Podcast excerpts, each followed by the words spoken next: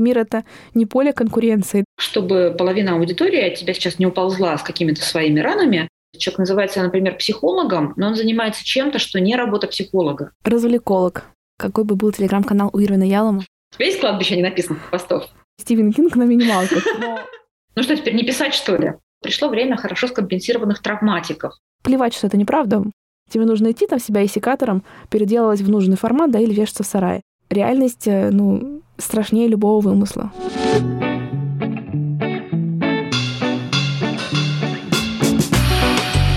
Всем привет! Это подкаст «Возле фикуса» и я его ведущая Динара, практикующий психотерапевт и автор телеграм-канала «Ноет Ковчег».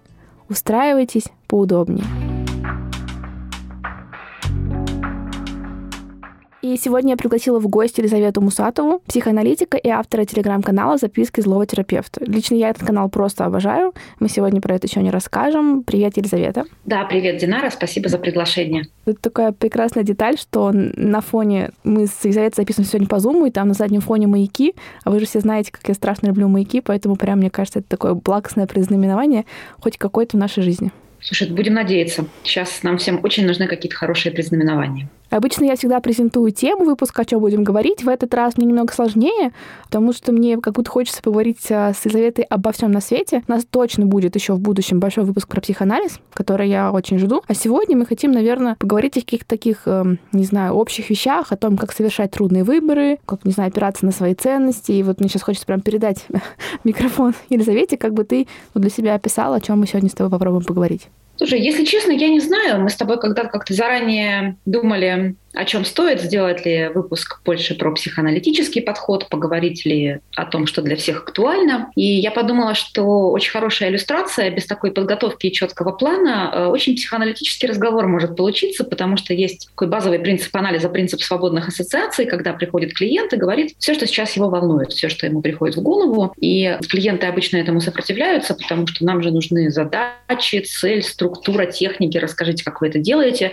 что значит просто говорить. Но из этого обычно получаются какие-то самые глубокие, самые интересные разговоры, которые потом приводят к каким-то изменениям. Так что сейчас посмотрим, как пойдет. Слушай, звучит очень классно. Тогда давай мы с тобой, мы успели немножко перекинуть пару фраз до записи. Вот мне кажется, это и было такое свободное ассоциативное поле. Вот сейчас я тогда хочу это сделать немножко такой туда, а как это называется, флешбэк, короче, оттуда притащить, да, что я начала с того, что я сегодня довольно сильно волнуюсь, а потому что когда я читала канал Лизы, которая просил назвать себя Елизаветой упорно, но мой мозг э, остается почему-то в этой точке. Я прошу прощения, но ладно. Когда Ничего я читала, Когда я читала канал записки злого терапевта по дороге сюда, а мне просто было такое-то слишком хорошо.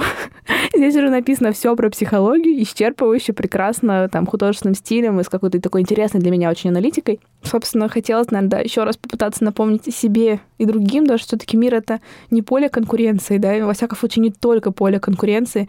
Здесь есть место, не знаю, и, и вдохновению, наверное, да, и, я не знаю, какой-то опоре на авторитеты в хорошем смысле этого слова, вот. Наверное, вот с такого момента я бы это начала наш живой диалог. А ты знаешь, здесь две вещи, которые мне хочется в ответ сказать. Во-первых, ну, такое немножко закулисье. Как я вообще пишу тексты? Я страдаю в процессе. То есть я знаю, что со стороны не видно. Мне видно, много раз конечно, давали. Все страдают. Я, я, я, мне, мне важно это знать, что все страдают. А те, кто не страдают, обычно жизнерадостные графоманы страдают уже читатели. Вот так это работает. Слушай, это очень классная мысль про читателей. Но ты тоже ведешь канал. Я, э, когда мы с тобой познакомились через Телеграм, ты мне написала, я подписалась. Во-первых, я огромный фанат названия, потому что я очень люблю вот такую игру слов. Вот, и мне безумно нравится твой стиль.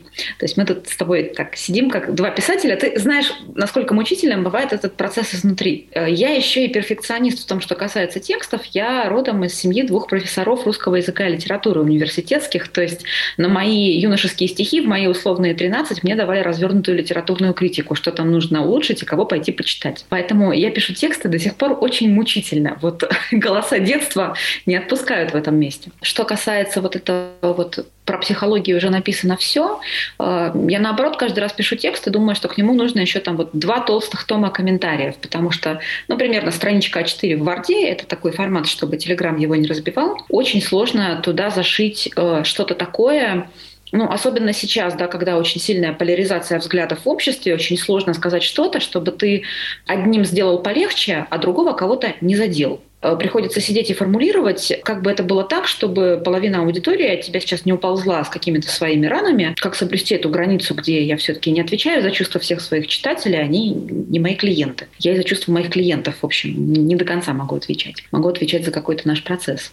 Тоже такая очень сложная история, поэтому у меня наоборот есть ощущение, что я не говорю примерно ничего, если честно, в канале. То есть я там даю какой-то маленький кусочек и понимаю, что можно еще вот там сидеть до утра всем в каком-нибудь зуме обсуждать тему, и так ни до чего не договориться. Слушай, ну круто, да, что есть какое-то такое чувство ну, ненасытности, да, в своей теме профильной. Мне кажется, это такой залог счастья какого-то большого личного. С одной стороны, безусловно, да. С другой стороны, иногда хочется какой-то финализации, вот, э, чтобы ты уже дошел до какой-то отметки и на ней посидел спокойненько с чувством завершенности. А обычно доходишь до какой-то отметки и понимаешь, что там еще бы поучиться вот здесь, еще бы вот это почитать, еще бы узнать, еще бы вот с этим поработать. В этом есть, с одной стороны, большая поддержка, потому что это повышает толерантность к хаосу, такое титрование хаоса, в том числе хаоса человеческой природы. Вот никогда мы себя-то до конца не узнаем, другого тем более. А с другой стороны, это немножко расшатывает, потому что нам всем хочется определенности. Ну, какие-то, да, наверное, учиться делать там точки празднования и довольствования тем, что имеешь. Но это, конечно, тоже надо сильно тренировать в себе. Наверное, неплохо было бы иметь такие пидстопы, да, где можно передохнуть и решить, что ты сегодня достаточно хороший, без углублений в какие-то горизонты невероятные. Я как-то с удивлением узнала один раз, что э, эту вещь действительно нужно тренировать, потому что э, есть, оказывается, теория из поля эволюционной психологии, что наша способность обращать внимание на какой-то, давай условно скажем, негатив, на что-то, чего нам не хватает, что мы не очень хорошо умеем, что не получилось. Это оказывается эволюционная штука, потому что если внимание селективно обращается на недостачу, у тебя есть шанс это быстренько исправить и, соответственно, выжить. А все хорошее, оно, ну, как бы оно просто есть. Поэтому оказывается, что это, ну, вот по этой теории такая всеобщая наша человеческая черта, и навык замечать прогресс, он действительно не автоматически нам всем дается, и приходится укладывать довольно много волевых усилий, чтобы его нарабатывать. Для меня это в свое время было очень большим облегчением. Ну да, это, наверное, такое. Сейчас столько всего эволюционного у нас понапихано, да, вот это, не знаю, тревога замечать шуршащих гадюк в кустах, даже если их там да. угу. и не предполагалось. Что поделать, очень тело хочет выживать. Но здесь это тоже интересно, да, вот мне просто так, мне сейчас тоже такой в голове такая какая-то сияющая ветка диалогов, потому что там на каждую твою вторую фразу у меня рождается такой импульс э, в, в эту сторону продолжить. Вообще, я люблю такое ощущение, но там бывает не часто, ну, в общении с людьми. Это такой дикий кайф, когда вы можете просто по этой ветке вариантов плескаться бесконечно долго и, ну, короче, короче, наслаждаться диалогом. Вот я прям поймала ощущение, очень этому рада. Ты начала говорить про свои тексты и немножко там что-то звучало про клиентов, ответственность за их чувства. Мне вот очень интересно, особенно как психоаналитик к этому относится, вообще вот эта позиция публичного психолога, который пишет тексты. Как ты с этим справляешься? Там, сильна ли какая-то такая цензура в твоей голове? И что она там, в чем пытается ограничивать? То, ну, многие коллеги, у кого есть блоги, они прям, ну, нелегко это дается. Это отличный вопрос. У меня на самом деле нет какого-то готового ответа. Я пятый год веду канал. До этого пару лет я активно писала на Фейсбуке. А до этого так или иначе, ну, до этого моей э, практики терапевтической практически не было. Да, вот у меня седьмой год практики сейчас. Э, все эти семь лет я пишу. До этого я занималась другими вещами, я была в другом профессиональном поле, я лингвист по первому образованию. У меня там где-то в процессе случилась короткая, но стремительная корпоративная карьера, то есть я еще успела вот, вот туда сходить. Слушайте, лингвисты — это вообще что-то страшное. Я как не посмотрю какое-нибудь интервью, типа там женщина, которая владеет всеми компаниями мира, там, не знаю, какая-нибудь глава визы по Северной Америке, или там глава Гугла, там, это всегда, ну, у меня лингвистическое, значит, образование, и там чего вас там учат, мне даже страшно представить. Слушай, ну, на самом деле в дипломе у меня э, двойной диплом, что первый, что второй. Я иногда шучу, что мне вот еще один, и можно садиться в покер играть. В принципе, там вот, значит, и Royal Flash.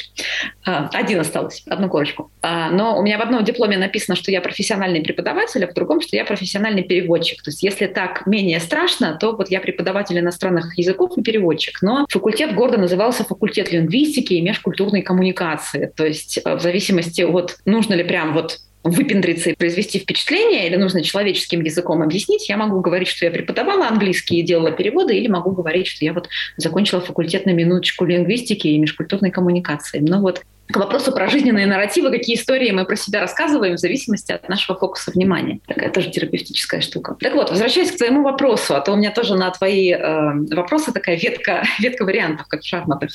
Э, это правда очень классное ощущение сложный вопрос на самом деле, потому что, с одной стороны, когда писались все правила, вот эти якобы высеченные в камне про аналитика как чистый лист, про терапевта как чистый лист, ну, во-первых, концепция чистого листа, она все-таки больше относится к анализу, к такому классическому анализу, потому что там это инструмент, которым аналитик работает, да, вот этой своей непроницаемостью для клиента, э, когда он никак не человек, ни в каком виде. В других направлениях этого инструмента, ну, не то чтобы он не существует, да, им, им особо не пользуются. Он был развит специально для аналитической ветки. При этом анализ тоже со времен Фрейда прошел очень большой путь, э, и в зависимости от того, в каком ответвлении анализа человек работает, человек практикует, будут какие-то очень разные взгляды. Вот э, интерперсональный анализ, который мне очень интересен, я только-только завершила длительное обучение и поняла, что вот вообще анализ с человеческим лицом, он какой-то очень многогранный, сложный, очень нежный взгляд на человека и на человеческую природу, и одновременно э, там есть какие-то потрясающие интерпретации, ну, типа самораскрытия терапевта, когда ты намеренно раскрываешься перед клиентом, и это дает вам какой-то прогресс в работе. Да? Вот ты рассказываешь про себя что-то личное, чтобы этим человеку помочь. И для меня всегда большой вопрос, потому что у меня помимо канала у меня есть еще Инстаграм, но Инстаграм у меня там маленький, уютный, по меркам инстаграмовой статистики он вообще крошка. Я там иногда в шутку говорю, что у нас канал наноинфлюенсера. Это даже не микроинфлюенсер, это прям вот совсем чуть-чуть. Но там я действительно могу в сторис делиться какими-то более личными вещами. Я там показываю своего щенка, например, какие-то виды города каждый раз это очень большой вопрос, даже не с точки зрения, что обо мне узнают что-то лишнее, я все-таки человек, способный к самоконтролю, и я действительно фильтрую, что показывать, что не показывать. Да, вот тема моей личной жизни, она нигде в соцсетях не появляется просто потому, что я предполагаю, что тут будет возникать, ну, как раз может быть потенциальный конфликт с людьми, которые ко мне придут через мои публичные каналы и обратятся за психологической помощью. Ну, при этом вот показать свою собаку мне совершенно окей. Более того, я там знаю, что очень многие люди мне пишут, что у них не только с собаками, но с детьми, у кого-то с партнерами, у кого-то с собой такая же история. Они как-то через этот нарратив, как я со своим шестимесячным щенком совершенно не справляюсь и очень с трудом нахожу общий язык, люди для себя что-то получают. Такая нормализация прекрасная происходит. Да. Ну и э, я хотела сказать, что, в общем, когда писалось это правило чистого листа, интернета не было, и соцсетей не было. И можно было, в принципе, то есть есть такая маркетинговая составляющая, вот ты в старые времена даешь объявление в газету, и к тебе приходит по объявлению, потом по сарафанному радио. Сейчас все-таки для подавляющего большинства присутствие в интернете – это какое-то условие, чтобы у твоей практики хотя бы был старт.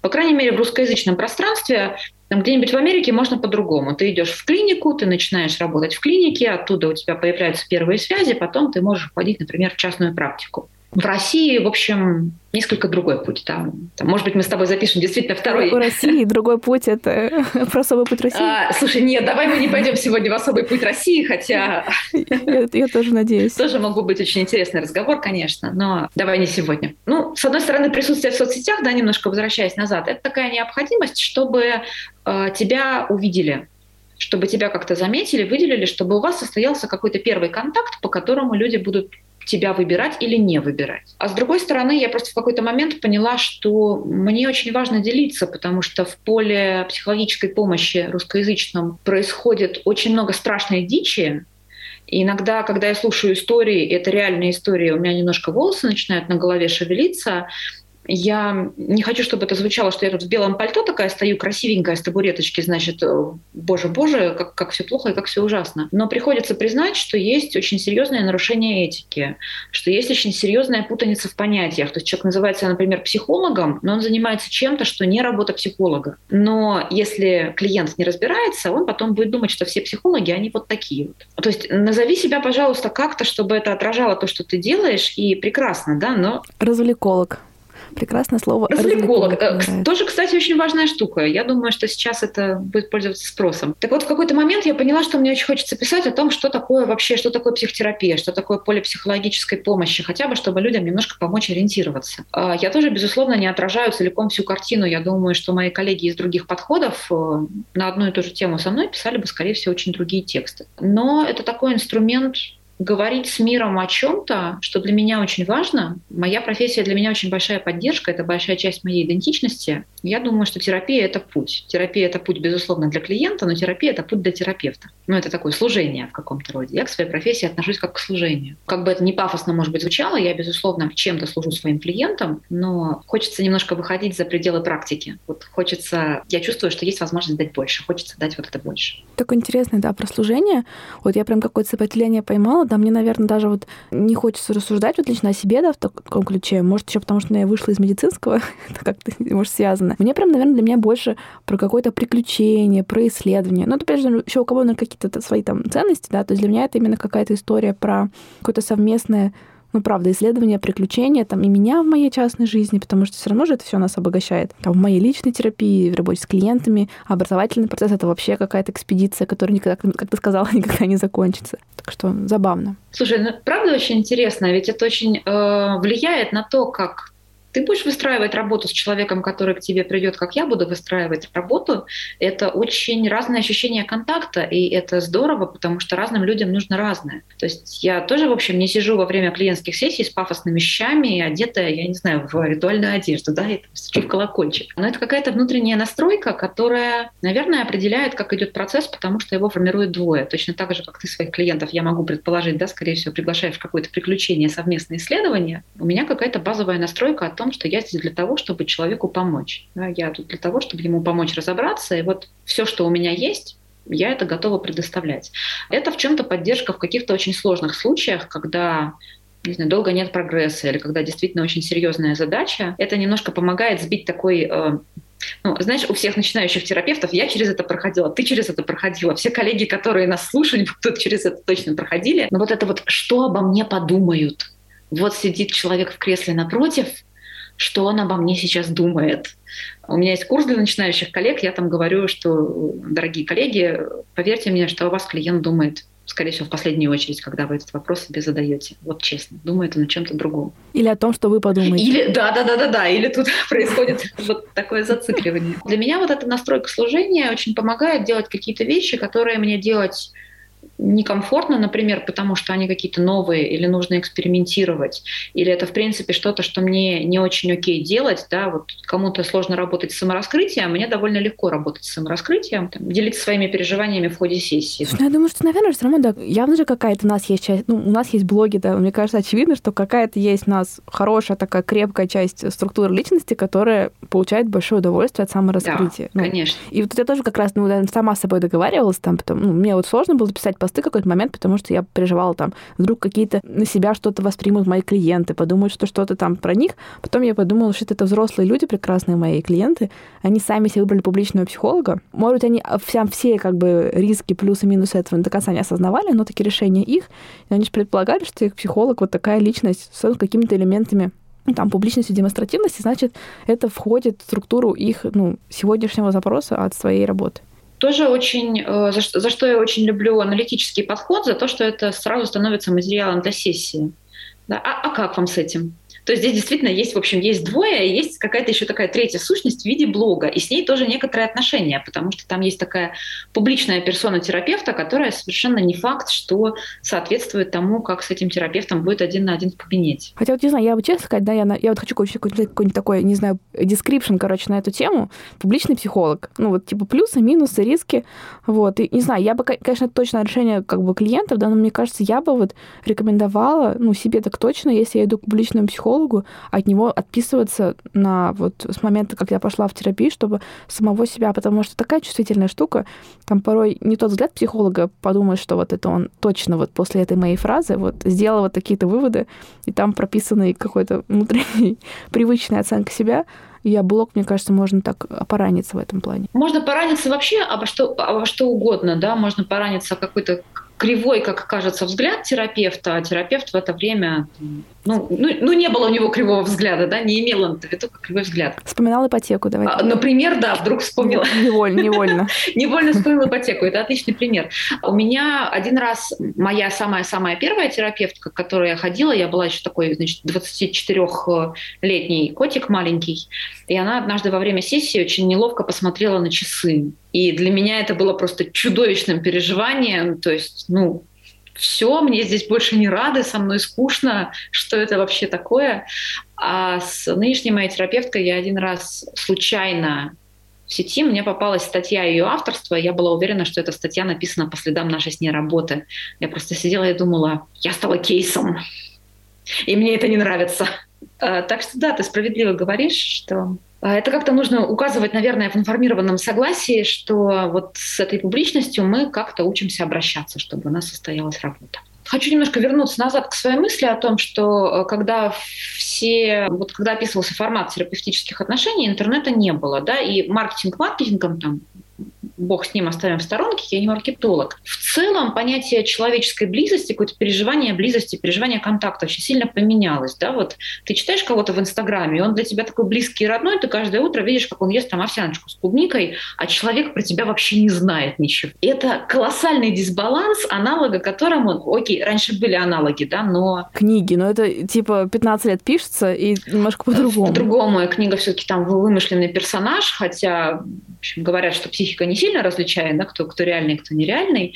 Но такого масштаба, наверное, не было. И мы все не знаем, как с этим обходиться. Мы не знаем, как в этом мире жить, в том числе, как в этом мире вести терапию, да, где ты действительно можешь своего терапевта, ты можешь ему даже сказать, что ты отписался, сам тайком заходить и почитывать с левого аккаунта, что он там в сторис постит, например. Поэтому мне кажется, что, скорее всего, мы сейчас будем как-то переосмысливать вот эту публичность, что она делает с терапевтическим процессом. А сейчас, по моим наблюдениям, ну, это какие-то такие очень первичные наблюдения, но э, поскольку конкретно в России да, происходят какие-то очень сложные процессы, два человека, которые находятся в близком контакте, я про терапевтические отношения, оказываются этими процессами затронуты. Да? Есть, например, процесс массовой релокации. Очень многие люди сейчас э, уезжают за рубеж, кто-то на время, кто-то с прицелом э, прям совсем на долгое время. Вот этично или не этично делиться каким-то личным опытом, да, если там, ты, ты сам иммигрант, или ты что-то знаешь про страну, куда клиент уезжает, или у тебя есть контакт человека, который ему может помочь, да, но в принципе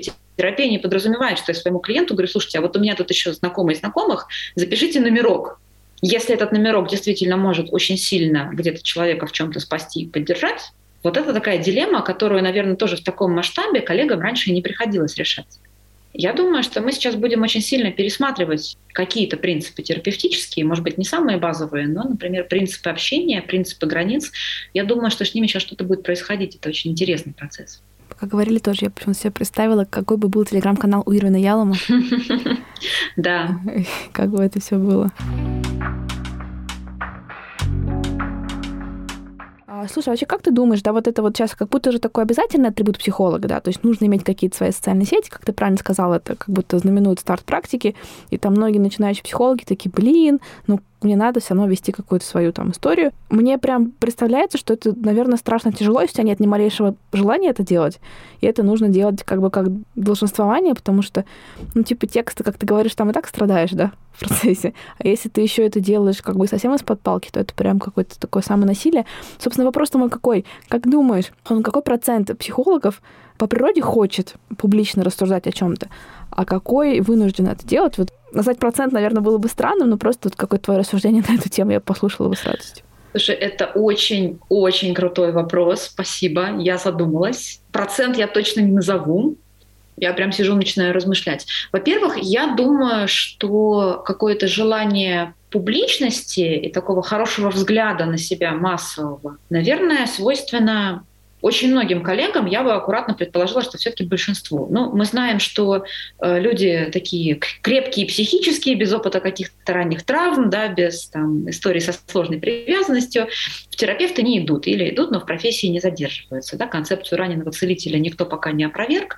И в том или ином смысле мы все со своими ранами и этими ранами в том числе мы работаем, да, ну, э, ну, как-то пролеченными ранами и тем опытом, который мы через них получили. Но во многом это рана про вот этот недостаток внимания, хорошего внимания, недостаток хорошего взгляда, такого поддерживающего. Я думаю, что при возможности решить это через публичность в интернете, да, очень многие на это покупаются, на саму идею, что вот ты выходишь такой хорошенький, говоришь что-то, и на тебя очень много людей хорошо смотрят. И вообще при каком-то должном управлении, мне, мне кажется, в этом вообще нет ничего плохого. Хотеть вот этого внимания да, через какую-то публичность и писать тексты — это разные процессы. Вообще писать тексты для большинства людей действительно сложно. Есть небольшой процент, либо кому-то вот правда дано. Э, я не очень большой фанат концепции врожденных даров, да, но приходится признать, что кому-то просто легче от рождения дается что-то. Биосоциальная модель да, э, да, да, да. Она, она, да. Вот. Ну, и... Когда рождаешься в семье, в семье двух лингвистов, да, это может, с одной стороны, конечно, как-то наоборот, да, антиподкрепиться, но вот может и подкрепиться. Да. А, ну, да, либо ты очень много этим занимался, и уже можешь это делать с каким-то а, таким большей легкостью, такой автоматической. Ты уже там знаешь, как выстраивать текст, какой у тебя стиль. До этого, как правило, нужно дойти. А так вообще процесс создания текста, процесс довольно мучительный. Особенно, когда знаешь, что его потом будут читать. Поэтому я бы, наверное, в твоем вопросе так разграничивала в ответе вот это желание внимания. Я думаю, что оно свойственно всем терапевтам. И у нас очень одинокая работа, которая сдерживается э, этикой. Да? Я вот, э, ну, тоже я не выгуливаю белое пальто, я в своей практике считаю неэтичным делиться клиентскими кейсами, даже с оговоркой с разрешения клиента. Я просто знаю, что сегодня клиент может сказать «конечно», а завтра ему станет от этого очень больно, да, когда он, собственно, поймет, что с ним происходит, если его кейсом делится. Поэтому нигде никакие кейсы ни в каком виде я не выкладываю. Одновременно, ну вот Хочется, хочется же хвастаться, да? Хочется же сказать, какой ты хороший, какое ты нашел решение, и как мы вот тут поработали. Да даже, мне кажется, же не только про хвастовство, это же бывает про то, что посмотрите, какая терапия волшебная. И про это я тоже. Поделиться, вот, я такое нашел, да. чудесный шар магический. Ну, да. это не совсем про хвастовство, но это такое вот, я хорошенький, и профессия моя хорошенькая, и вот блин, ребята, смотрите. Клиент классный. Клиент классный. Смотрите, это же, это же он там чудеса да, тоже. Слушай, я абсолютно всеми своими клиентами какие бы у нас ни складывались отношения, даже с теми, с которыми у нас была когда-то одна сессия, и мы решили, что друг другу не подходим, я считаю, что это вообще просто лучшие люди на свете. Я ими безумно горжусь, я ими восхищаюсь. Они все совершенно потрясающие. И про это тоже, в общем, в публичном пространстве нигде не расскажешь, а человеку это можно возвращать иногда прям совсем точечно, потому что не все люди про себя такое умеют принимать. Да? Вот ты не можешь обрушиться и сказать, боже, да вы восхитительны, да я сижу вас слушаю, слушаю раскрыв рот, да чем вы только не занимаетесь, да какой же вы прямо вот крутой человек. Это можно носить супервизору. Вот супервизору и терапевту. Вот есть два человека, которым ты можешь рассказать очень тяжело все это в себе сдерживать, и поэтому ну вот какая-то площадка, на которой можно говорить в каком-то виде о том, что ты делаешь, да, и о своей профессии, о своем деле, о своей работе, я думаю, это нужная штука. Ты, собственно, говорила про посты, мне так интересно, вообще, вот ты описывал там мучительный процесс зарождения, там все такое. Как вообще у тебя это происходит, там, как он рождается? Фиксируешь ли ты какие-то заметки? Ну, если ты готова этим поделиться, я вот прям с восторгом бы вас слушала. Ну, слушай, у меня есть заметки, у меня есть кладбище ненаписанных постов в телефоне. Да, я думаю, что оно есть у каждого. У тебя есть кладбище ненаписанных постов? У меня там просто какой-то невероятные гектары. гектары. Я иногда прям, я даже как-то пыталась сделать такую типа уборку генеральную, то есть прям доставала и либо сжигала бумажку, либо писала пост. Но это мне хватило на две недели, потом это такая, пускай лежит. Меня тоже не хватает. Э, все, вот я не знаю, есть пара блогеров, которых я читаю, таких публичных, у них э, ну, прямо они рассказывают, как у них контент-план, как они каждый вечер обрабатывают заметки за день, разносят по колоночкам. Ну, ладно, они, они блогеры full time, да, я full time психотерапевт, я блогер сильно там в очень последнюю очередь, да, я психотерапевт, который пишет, когда есть какой-то кусочек ресурса. Вот, наверное, если бы я занималась только блогингом, я бы, может быть, могла себе позволить разносить все это по колоночкам и фиксировать, но я не могу это делать. Мне кажется, такая тоже опасная грань. Люди разные, но я бы, наверное, тогда возненавидела себя, буквы, тексты и все, что с ними связано, если я бы так все это выстроила. Хотя я не теряю надежды, что когда-нибудь я смогу, знаешь, у меня вот прям есть такая фантазия, что я как-нибудь там каждый день там в 11 утра у меня час, который я посвящаю там, ну вот работе там с какими-то текстами, а, такой, знаешь, типа Стивен Кинг на минималках. Но пока не выходит никак. И, кстати, вот ты говорила про блогеров. Вот почему-то у меня вообще вот сегодня какая-то фигура Артемия Лебедева в поле стоит конкретно. Во-первых, потому что у него тоже родители оба с образованием филологическим что мне известно. И он как раз тоже там рассказывал, что у него прям какая-то выверенная система, у него есть там тоже куча заметок, и он просто случайным образом достает и пишет там каждый день. Меня такая трудоспособность восхищает, одновременно ужасает и не представляется возможным, но, в общем, это прикольно. И люди, которые так могут, это, конечно, в этом что-то есть классное. Но здесь никуда мы с тобой не уйдем от трюизма, что все люди действительно разные да, и что фломастеры, когда говорят, что они в общем, на вкус и цвет одинаковые, то только на вкус, на цвет все-таки все нет. Я очень хаотичный в этом плане человек, у меня вот есть какие-то заметки, и потом я какое-то время хожу с текстом, мне нужно его поварить внутри. Я его хожу, я его записываю в голове. И дальше два варианта. Либо потом я его сяду и запишу, либо я его настолько пронаписываю в голове, что там уже ставится галочка, в общем, да, и так все понятно, куда его, куда его записывать. И это жаль, потому что там бывали очень-очень хорошие тексты, а потом они уходят. Что ж такой какой-то элемент э, какой-то самотерапии через э, вот это какой-то эссе, отвечаешь сам на свой вопрос, там тоже какая-то есть э, классная штука. Для меня, наверное, вот такие эмоциональные тексты, которые, ну, как бы так рвутся, что их не удержать, это, ну, скорее мое такое не знаю, благословение, потому что обычно я страдаю, когда пишу. То есть мне прям, чтобы сесть, это нужно себя изнасиловать. Это ну, что тяжелая история. Но иногда у меня что-то так сильно внутри меня будоражит, что я просто сажусь, и как-то, ну, у меня, видимо, критик от этого угнетания, цензор, короче, затыкается, из меня просто изливается какой-то текст, который, ну, точно имеет право на жизнь. Вот. Вот у меня такие моменты бывают редко, но они обычно как раз такие на эмоциях. Причем не обязательно на негативных, про, ну, вот эти написание этого текста, да, мне так еще вот ты говорила про перфекционизм, прям я не знаю, какой момент немножко боль ощутила, когда ты про это рассказывала, рассказывала, как вообще у меня как-то как-то менялась вот эта твоя рамка там того, насколько должен быть хороший текст, чтобы быть опубликованным. Ну, ты, ты же много лет уже пишешь. Не угнетает ли тебя это? Слушай, это угнетает, но это какая-то моя особенность. Вот, знаешь, сейчас будет такой логический скачок в тему терапии. Да? Люди приходят в терапию к, к первому специалисту чаще всего с некой иллюзией, что какие-то личностные особенности можно поменять кардинально. А потом вдруг в процессе оказывается, что есть какие-то вещи, которые до, какой-то, до какого-то предела, там есть какой-то задел изменений, безусловно, ничего не высечено в камне, но с чем-то, наверное, придется жить. И дальше уже вопрос, э, как с этим жить. То есть я, э, может быть, если через годик мы с тобой встретимся, повторим этот разговор, я скажу что-то другое на эту тему. Но вот пока что к седьмому году практики у меня появилась такая идея, что не все можно менять, не все нужно менять, это не повод не быть счастливым какую-то достаточно значительную часть времени в жизни. Да? Это не повод жить жизнь так, чтобы в ней не было места для удовольствия. Есть же люди с опытом физической травмы, да, у них что-то в теле нарушено безвозвратно. Это уже не откатить к здоровому функционированию. Ну и что теперь? Вот не получать какой-то телесной радости от всего, что тело все еще может дать. Вот. У меня с перфекционизмом также. Он мне очень сильно отравляет жизнь, особенно в текстах. Я избавилась от надежды, что когда-то я буду совсем без этого ощущения, и когда-то мне будет это даваться легко, и я не буду по 300 раз этот текст смотреть критическим взглядом, может быть, меня еще немножко отпустит. Но, скорее всего, если я буду продолжать писать, я буду продолжать писать вот так. Ну что, теперь не писать, что ли? Поэтому я как-то учусь с этим жить и, знаешь, делать так, чтобы отдача от процесса перевешивала те страдания, которые я испытываю в процессе. Ну, я так с позиции читателя, да, то мне, ладно, мне, наверное, главное то, чтобы перфекционизм хотя бы не мешал им выпускаться. Ну, то есть, если ты в состоянии довести до точки, просто бывает же такой перфекционизм, который не дает даже родиться до финальной точки. Раз рождается, ладно, ну, мы тогда смиримся с тем, что, что порой ты страдаешь. Я писала у себя в канале текст, что пришло время хорошо скомпенсированных травматиков. Буквально два дня назад я увидела этот текст, ужатый до одного абзаца, написанного прям с ошибками, то есть кто-то перебивал, наверное, там прямо вот э, орфографические ошибки в словах, очень сильно перебранная идея. В общем, я смотрю, что зашел текст, залетел.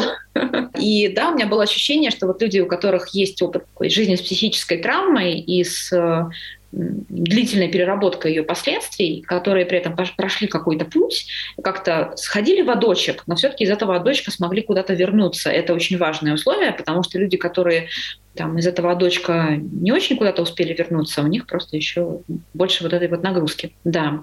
А здесь есть какой-то опыт, на который можно полагаться. И внезапно, ну, у меня, знаешь, я вот в школе была таким э, странненьким ребенком. Например, у меня были очень странные вкусы в музыке. Вот сейчас э, с моими вкусами в музыке я вроде как схожу за такого, э, знаешь, высокоинтеллектуального, рафинированного человека, да, эстета, с которым приятно поговорить. А когда тебе 12, и ты слушаешь джаз, ну, ты странненький и над тобой посмеиваются. Вот. Так вот, это вопрос какого-то времени. Точно так же какие-то особенности в кризисные времена. Действительно, мы все смотрим там, фильмы и сериалы про какой-нибудь там зомби-апокалипсис, да, и вдруг оказывается, что вот тот странный чувак, который себя в мирном времени не мог найти, наступило его время. Ну, хочется как-то верить, да. Ну, я вообще фанат всяких вот этих отчасти иллюзорных идей про то, что мир становится только лучше, обязательно все будет хорошо. Вот это мне такая важная опора моим, как бы, не знаю, для меня.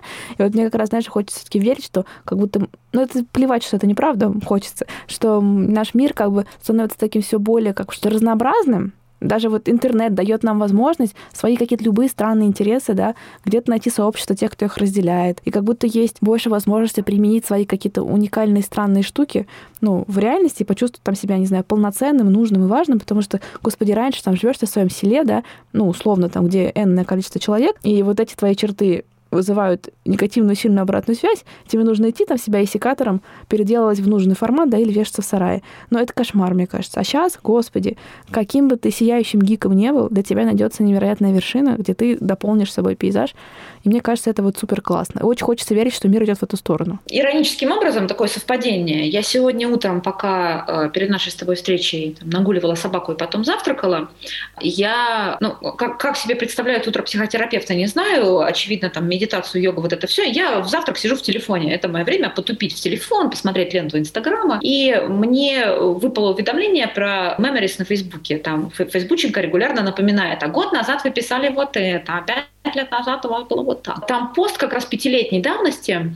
Я прочитала книжку про повседневную жизнь в Северной Корее. Безумно интересно. Я настолько впечатлилась, что я написала пост на Facebook. Сейчас, конечно, из э, мая 2022 года очень по-другому этот пост читается. Э, меня в книжке впечатлила такая неубиваемость жизни. Там есть истории вот совершенно простых людей, которые живут в очень непростых, нечеловеческих условиях. И там история, например, как одна женщина взяла из металлолома, собрала печь. Притом женщина не техник по образованию, вот у нее там никаких технических навыков, она как-то сообразила смекалкой. И пекла печенье, продавала это печенье на черном рынке, и эти деньги позволяли существовать ей и семье. А еще один мужчина, какой-то, по-моему, даже вообще без какого-то образования, нашел книжку по старинному лечению травам, научился разбираться в лекарственных травах, и он заменял врача для всей общины. А еще там женщины, которым удавалось раздобыть немножко денег, на последние деньги делали себе пермамент. Они шли в подпольный тоже салон и делали себе завивку.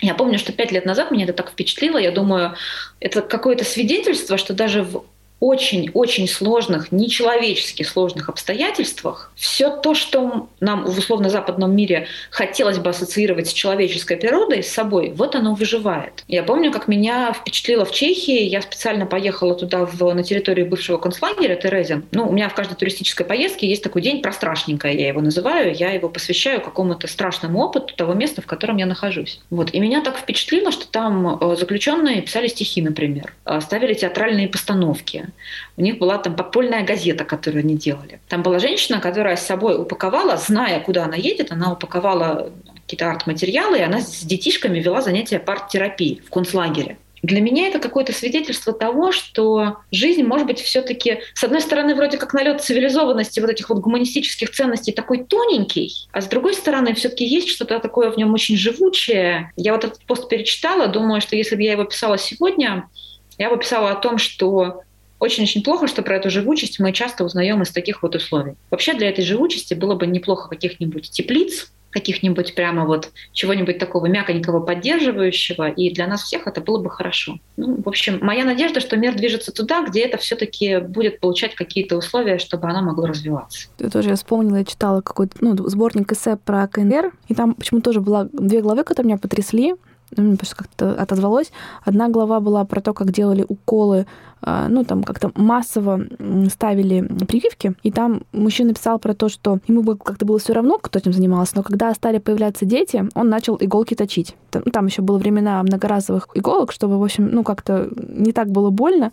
И там как-то как-то так описывалось, что пока вот как бы сам как будто с этим до конца не столкнешься, тебе даже в голову не придет, что ну, можно какие-то усилия предпринять, чтобы приносимая тобой боль, да, как-то видоизменялась. Там была вторая часть, ну, про культурную революцию рассказывалась. Я, честно говоря, про это очень мало знала, вот это был только пробел в моем образовании, и там вот было про какое-то такое прям тотальное уничтожение всех книг, там ну, вплоть до того, что там вот в семье мог быть только вот этот сборник э, Мао Цзэдуна, если не ошибаюсь. Если ошибаюсь, это очень стыдно, но, короче, какого-то такого вот э, признанного литературного политического политического идеолога, и все. И там чуть ли не какие-то передавали обрывки книг, даже не целиковые, а там что вырвали, то вырвали. Меня почему-то вызвало такое глубочайшее потрясение, то есть, господи, а, отобрать у людей эскапизм в книге, то есть как будто что бы с тобой ни происходило, у тебя остается хотя бы эскапизм в книге. И когда даже этого нет, ну это прям что-то меня какой-то вызвало невероятный мороз по коже. Потому что реальность, конечно, человеческая бывает Я даже так думала, господи, ну там, в Советском Союзе, но все таки кажется, у людей хотя бы, ну, может быть, были, конечно, сложности с доступом к каким-то книгам, да, определенным там была цензура, но в целом там, если послушать там моих там родственников, родителей, все таки у них было достаточно много книг. В общем, почему-то, видимо, тема с книгами какая-то для меня не безразлична, и меня это потрясло, что даже это можно отобрать. Это правда очень грустно, но при этом, я вот, кстати, не знаю, как это в Северной Корее, вот, вот этого кусочка информации нет, но я думаю, что э, сочинительство истории, их рассказывание вслух, например, ну, точно очень сложно, наверное, отобрать. Согласна. Да. Фольклор, он же рождался из чего-то. Ну, я вот сейчас, и фольклор, да, я вот сейчас вспоминаю мемуары, сейчас тоже, если я путаю, мне будет очень стыдно, по-моему, мемуары Надежды Мандельштам, которые были физически уничтожены, и ей приходилось носить это все в памяти, чтобы потом перезаписать. Таких историй, в общем, довольно много с э, литераторами, которые были объявлены в Союзе вне закона. И чтобы сохранить их литературное наследие, там, им самим или кому-то близкому приходилось это все запоминать, запоминать наизусть, искать какую-то потом безопасную возможность когда-то это где-то записать. Релокация из чертогов разума. Да. Или в чертоге разума. Да. И тоже какая-то история про то, что люди выбирают вот вот это вот сохранять. История про основана на реальных событиях. Я вот просто меня, наверное, за всю жизнь там меня прям сильно потрясло, там условно э, книги четыре, ну вот если там за последний период, и они все это какие-то мемуарного типа, такая документальная проза про какие-то реальные события. И мне почему-то это каждый раз настолько вообще выворачивает весь твой мир наизнанку, и ты понимаешь, что антиутопия — это такая, ну, ерунда на фоне того, что человечество может само себе создать. Что я, как раз у меня была книга про концлагерь, причем она какая-то не сильно популярная, но Чвизель, я обязательно потом приложу ссылку, я вообще просто меня дико потрясло. Там было про, э, по-моему, венгерских евреев, которых отправляли, причем уже под конец-конец вот всей этой истории, они были уверены, что вот, ну, все уже нормально, сейчас придут, их освободят. У них была возможность сбежать до последнего, это прям с этого начинается. Там были варианты, какие-то соседи уезжали, но они считали, что да нет смысла суетиться. И, в общем, они попали как бы под какой-то финальный уже топирование, не знаю, как это называется. И это прям что-то страшное. Вот я читала, это невероятное. Потом я читала про 37 год. Может быть, ты слышала Гинзбург «Крутой маршрут». Да, да, да. Тоже меня перевернул невероятно. Во-первых, это, ну, как бы не совсем типичная история, как называется, этих ссылок а, глазами женщины, причем очень образованной женщины. Это как вот, ну, сейчас многие же читают Яхину. Зулейха открывает глаза? Да, а я читала после крутого маршрута, и я мне вообще не пошло, потому что, ну, такое более какое-то произведение. Там, во-первых, там глазами женщины там, без образования, из простой семьи, это немножко другая оптика, что тоже трагично, я никак не умоляю, но когда ты читаешь а, там, вот, в этом крутом маршруте, где женщина, которая там, ну, типа, усочно образованной прослойки в, Казани, они в целом все веровали в идеалы там светлого коммунистического будущего, до конца считали, что какая-то ошибка произошла, что их всех, их друзей, коллег и всех, кого они уважают, такой свет, всю элиту начинают как бы высылать. И там, конечно, прямо вообще, там тоже, помнишь, они какие-то другу стихи читали, выученные наизусть, там что-то не происходило, но это, в общем, книга, кажется, тоже про то, что жизнь, она как будто сохраняется где угодно, и потом она каким-то там чудом через, я не вспомню, 12 лет, по-моему, смогла, э, ее оттуда выпустили, то она жила в каком-то там супер каторжно-северном городке, и там она, вот я помню, преподавала музыку в детском саду, по-моему, и ты думаешь, господи, человек вот в такой всем лишении всего, что у тебя было раньше, находит еще ну, какую-то свою ценность в этом видит и делает любое свое дело хорошо. Меня потрясло, и вот сейчас такой, не знаю, хочется такой триптих, и третья книга была про Чернобыль, вот та самая, по которой, видимо, снимали сериал, я его не смотрела. Там тоже ты просто читаешь такой, ну, это же ну, не, не может такого происходить. Это, ну, не, это не, там еще как-то такие талантливые зарисовочки маленькие, где мало текста, но вот какая-то такой срез безумия, который вообще может случаться. В общем, кажется, что реальность, э, ну, страшнее любого вымысла, оказывается как-то не ужасно. Вымысел же откуда-то берется. А, мне кажется, что, в общем, какие-то первые мифы появились там, где люди пытались себе объяснить какие-то природные события вокруг себя, какие-то закономерности. Поэтому мне кажется, что наши вымыслы все-таки подкармливаются а, тем, что мы вокруг себя видим. Я здесь уже не как эксперт, а так моя это точка зрения, которой я придерживаюсь, я думаю, что очень трудно нафантазировать того, чего ты не знаешь. Можно дать этой фантазии какую-то форму, да, вот зомби вроде как в глаза, ну, я точно не видела, да, ты, ты, ты не видела, большинство из нас не видели, кроме тех, кто живет вот где-то там, где есть культ этих восставших мертвецов, я уж не помню, это, это где. Можем же мы это себе представить, да, вот как-то нафантазировали же себе вот этих вот восставших мертвецов, и, в принципе, э, если попробовать поанализировать вот эти вот нарративы про зомби, э, там очень много всего интересного можно узнать про человеческую психику и какие фантазии принимают вот такую вот форму. То есть здесь я думаю, что да, реальность действительно бывает страшнее вымысла и рождает этот вымысел.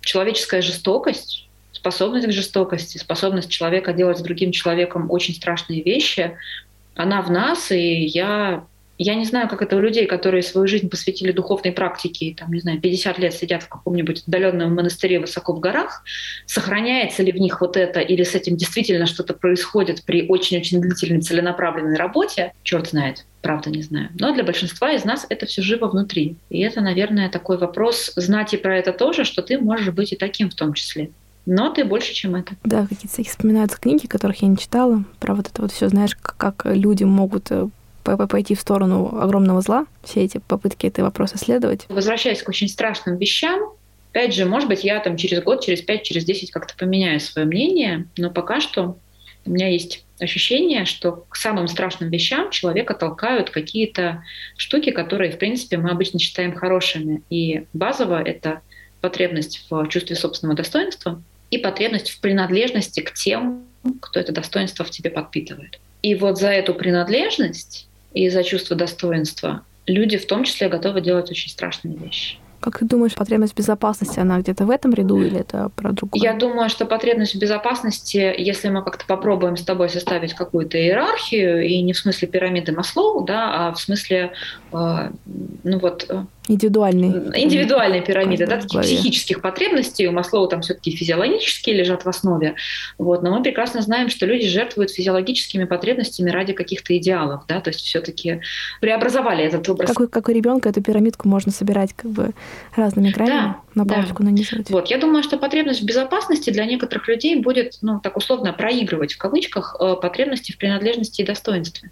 Но тут, опять же, очень индивидуальная история. Тут с каждым человеком нужно разговаривать, как у него все это, вся эта пирамидка устроена внутри. Но э, иначе мы бы не рисковали ради идеалов, мы бы не рисковали ради того, во что мы верим. Ну, надо сказать, что многие не рискуют, потому что видишь, у кого что, видимо, перевешивает в этой какой-то не знаю, кому чего больше не хватало или, видимо, раз на раз не приходится. Многокранная жизнь, многокранные мы.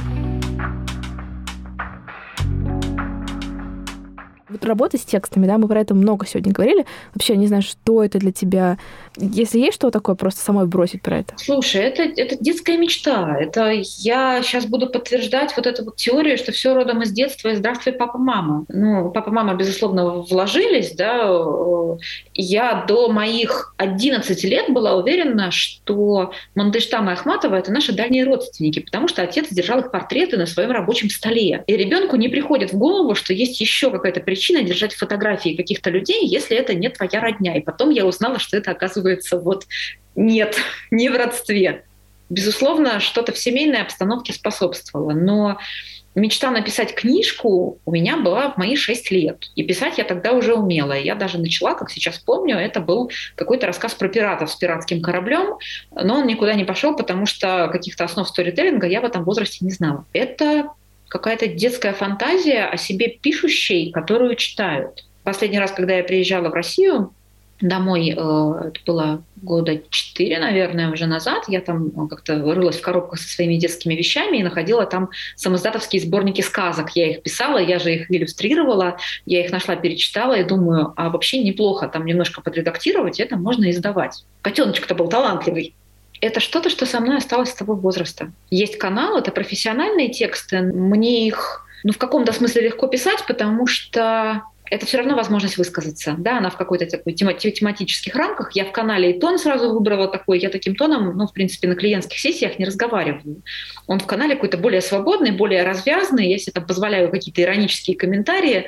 В общем, там ну, злого терапевта немножко выдерживается. Причем там злости-то я не видела ни разу. Я вот, так, мне так же интересно, откуда родился злой терапевт, когда там такая, мне кажется, какая-то э, бережность и вообще все вот это вот э, правит балом, всяком случае, в последних точно текстах. Это было противоставление такой добренькой терапии, которая вот э, выставлялась лет пять назад. Был такой популярный дискурс, как писать про психотерапию.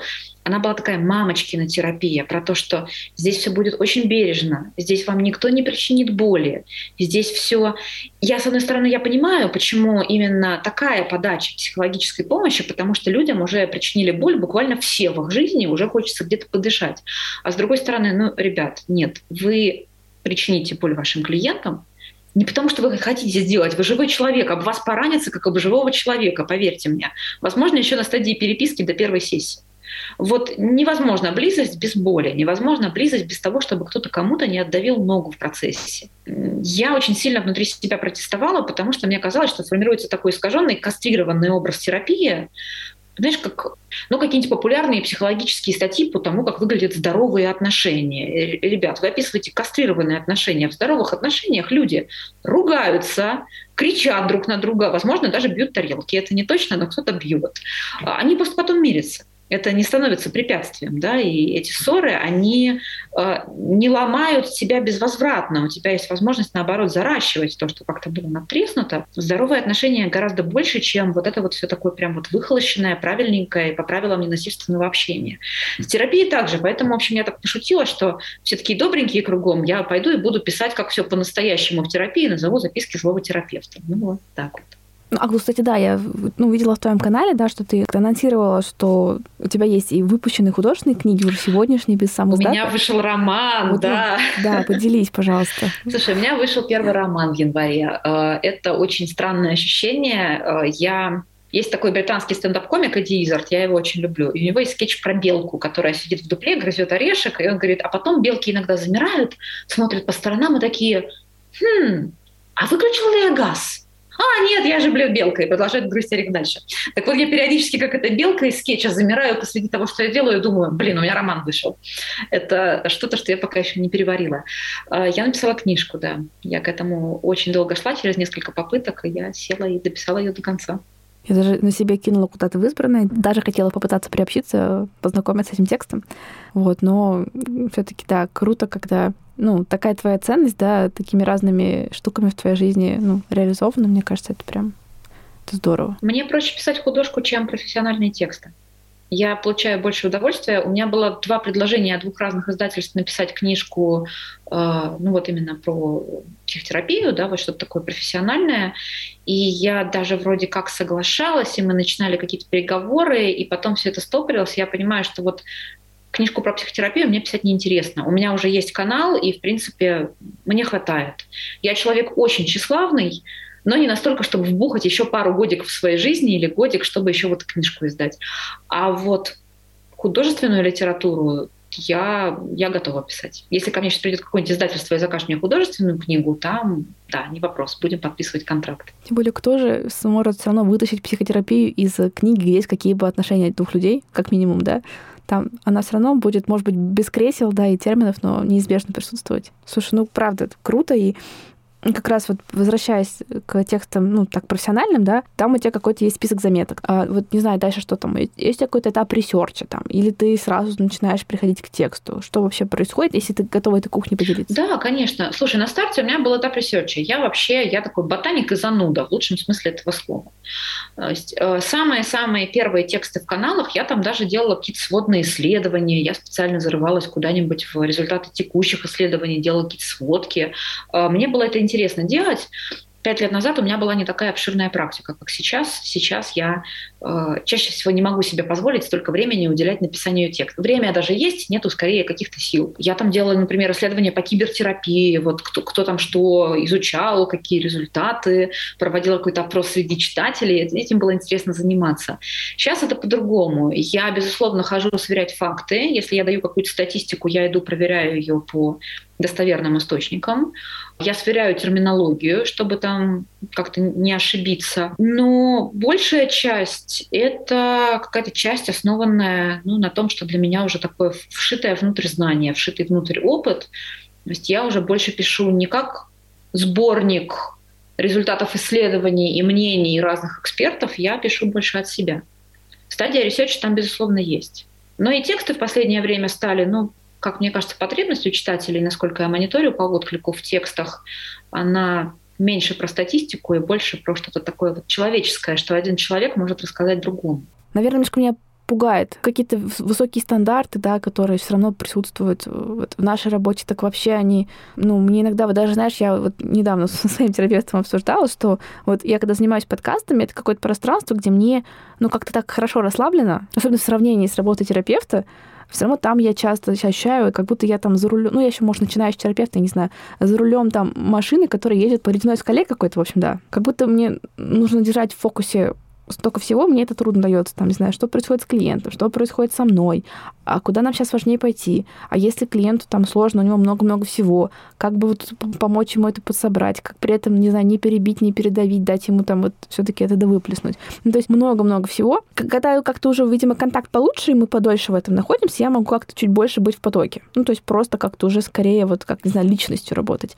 Но поначалу это страшное напряжение, и ты все время, ну, я, правда, мне трудно, я переживаю, что я какой-то плохой терапевт, это точно не те слова, которые нужно говорить, чтобы продаваться как специалист, но извините, пожалуйста.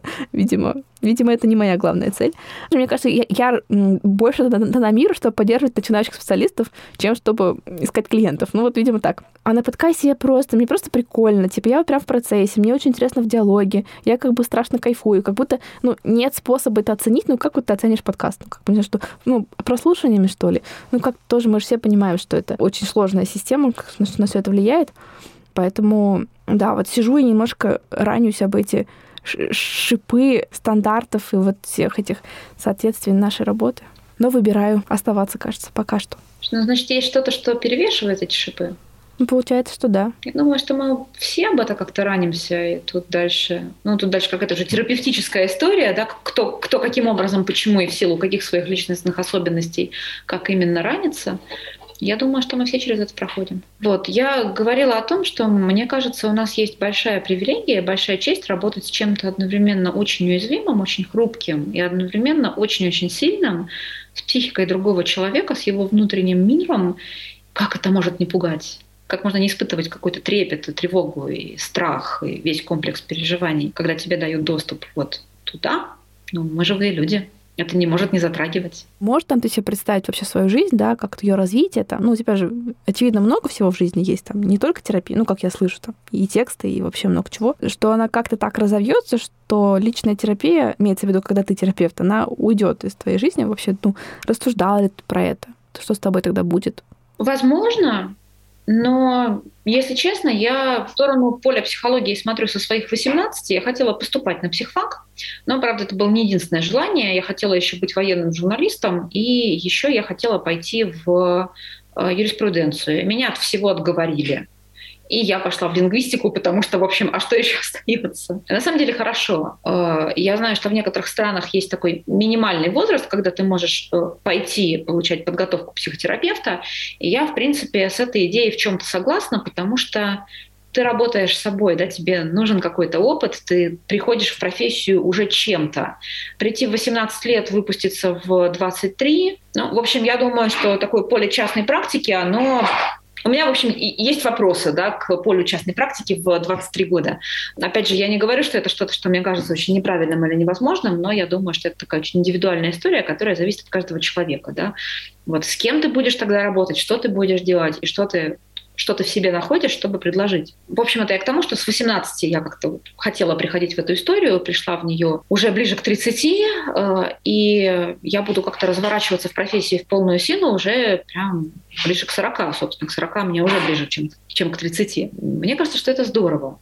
Если я когда-нибудь сменю профессию в том смысле, что деньги мне будет приносить не психотерапия, а что-то еще, может быть, я плавно думаю в сторону сценаристики. Но это такое, знаешь, вот, вот будет мне 80, куплю себе домик. Значит, сначала я думала, что заведу собаку, потом я решила, что чего ждать, завела собаку сразу, но 80 чем-то нужно заниматься. Почему бы не писать сценарий, например? Но это все равно будет про то же самое. Я думаю, что форму можно поменять, а вот оптику уже нет. Я думаю, что все, что я буду делать в мире, я буду делать примерно то же самое, что я сейчас делаю в психотерапевтическом кабинете. Спасибо, да, за ответ начала немножко думать в последнее там время порой к тому, что вот я как будто ощущаю, что я здесь как-то вот, ну, временно, на свете, понятно, что тоже временно, но в психотерапии, ну, меня немножко пугает, с одной стороны, С другой стороны, это какая-то, видимо, история, как про любые отношения, да, понимать, что они точно могут закончиться, с этим можно справиться, и вот, наверное, пока буду в моменте, насколько это возможно, буду психотерапевтом практикующим столько, сколько захочу им быть.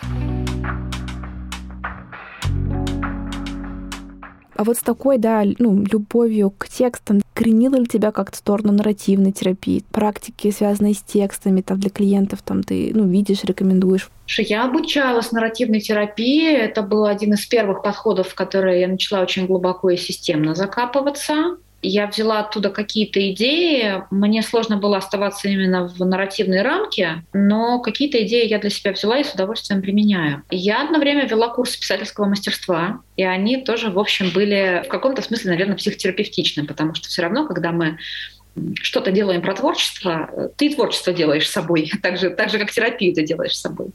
Это была очень классная штука, я немножко скучаю по тому периоду в своей жизни. Я бы, наверное, с удовольствием... Вот альтернатива, я бы что-то делала с текстами. Я бы с удовольствием преподавала в университете. Я бы с удовольствием учила людей писать. Вот. Этим мне очень нравится заниматься. Э, поэтому да, в нарративной терапии да, я не даю какие-то текстовые практики в своей работе, у нас все-таки разговорный жанр, но все равно этот разговорный жанр выявляет какие-то встроенные внутренние истории, которые у человека есть про себя, и вот эту метафору я использую. Нарративную метафору и человека как историю, и человека как кино. Своими сюжетами. К сожалению, порой повторяющимися. Но не законсервированы до такой степени, чтобы это нельзя было изменить. Как ты ну, относишься к идее о том, что чтение художественной литературы развивает эмпатию? Вот тут-то хочется закопаться в исследовании, ответить тебе аргументированно со статистикой. А, Нет, у нас Нет. подкаст «Свободный от перфекционизма». Мы пишем все без плана. Да. Я думаю, что Видишь, у меня тут включается, в общем, включается у меня психоаналитика, который такой, а, уточните, что вы имеете в виду под чтением художественной литературы, а что вы называете этим словом, а что мы называем словом эмпатия. То есть я как э, человек с лингвистическим бэкграундом и э, ныне практикующий в психоаналитическом подходе, сразу начинаю выяснять толковый словарь. Но в целом... Дефиниции, дефиниции короче, требуются. Да. Но в целом если предположить, что я примерно понимаю, о чем ты меня спрашиваешь, что ты в этот момент держишь в голове, какой образ, я думаю, что любое соприкосновение с чужими историями, если ты позволяешь себе быть затронутым чужой историей, то есть если ты читаешь и действительно позволяешь себе что-то чувствовать по отношению к персонажам, да, это действительно, это как-то меняет тебя, и это что-то делает с твоей способностью быть в контакте, это что-то делает с твоей способностью к ментализации, к тому, чтобы представлять мир другого человека. Это вносит какие-то изменения. Но это, наверное, э, ну, безусловно, и художественная литература должна быть какая-то, в которой есть чем затронуть, но большая часть текстов в них все-таки что-то есть. Но это вопрос к самому человеку, есть ли у него возможность открыться этому. Тоже, да, как-то я думала, что как будто если есть как бы, ну, условно, зачатки, да, там, ну, если есть тенденция к сопереживанию, то книги именно помогают как-то очень расширить спектр, да, того, что может происходить, показать с разных точек зрения, с разных сторон. Там, не знаю, какие-нибудь талантливые авторы пишут так, что ты сопереживаешь сначала одному, а потом радикально другому, против третьего, и это все как бы ну, с главами может меняться ну, на 180%, потому что как это истина изнутри ну, э, этой оптики, она кажется абсолютной. В этом, наверное, какая-то и опасность, да, и при этом интересность нашего мира. Просто потому, что истина — это страшно неоднозначный предмет. Знаешь, я когда выпустила книжку, я ее выпустила в январе, и там вот только-только Казахстан полыхнул. И мне друзья, которые читали «Черновик», они э, писали и спрашивали, говорят, ты новости вообще читаешь, ты видишь, что у тебя там роман твой сбывается, который еще не вышел. Вот. Потом он все-таки вышел. Я думала, что стоит его придержать, потому что, ну, как-то возможно, не самое лучшее время. Потом мы его решили не придерживать, у него вышла электронная версия, и вот только-только как-то начались какие-то процессы, как бы его издать в бумаге, как бы его дальше продвигать. Ну и тут, в общем, случилась Украина, да, и все, и все, что с нами со всеми случилось.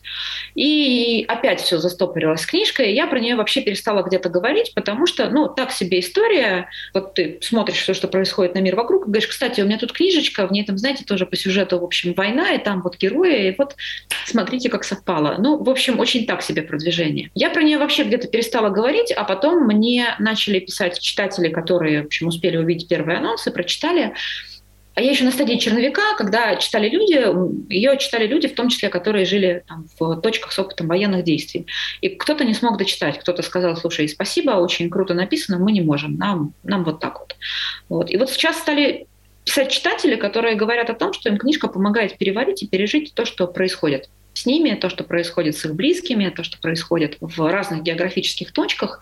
И я после этого подумала, что окей, значит, значит кому-то это помогает.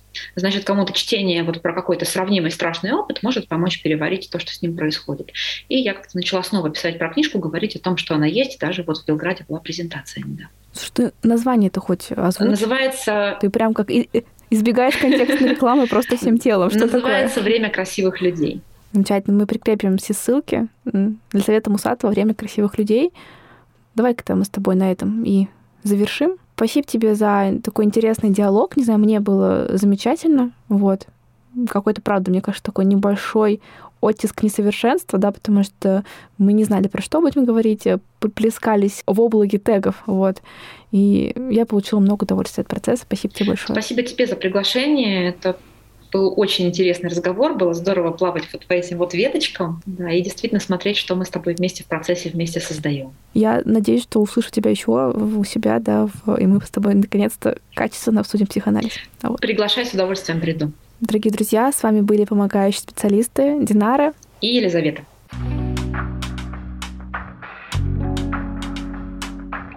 Не забудьте полить цветы и подписаться на наш телеграм-канал возле фикуса, куда я выкладываю все ссылки, все выпоминаемые ресурсы, книги, фильмы и так далее.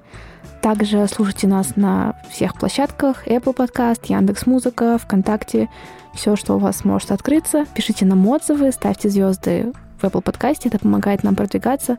Спасибо вам за это большое. Также вы всегда можете записаться ко мне на консультации. Хорошего вам дня!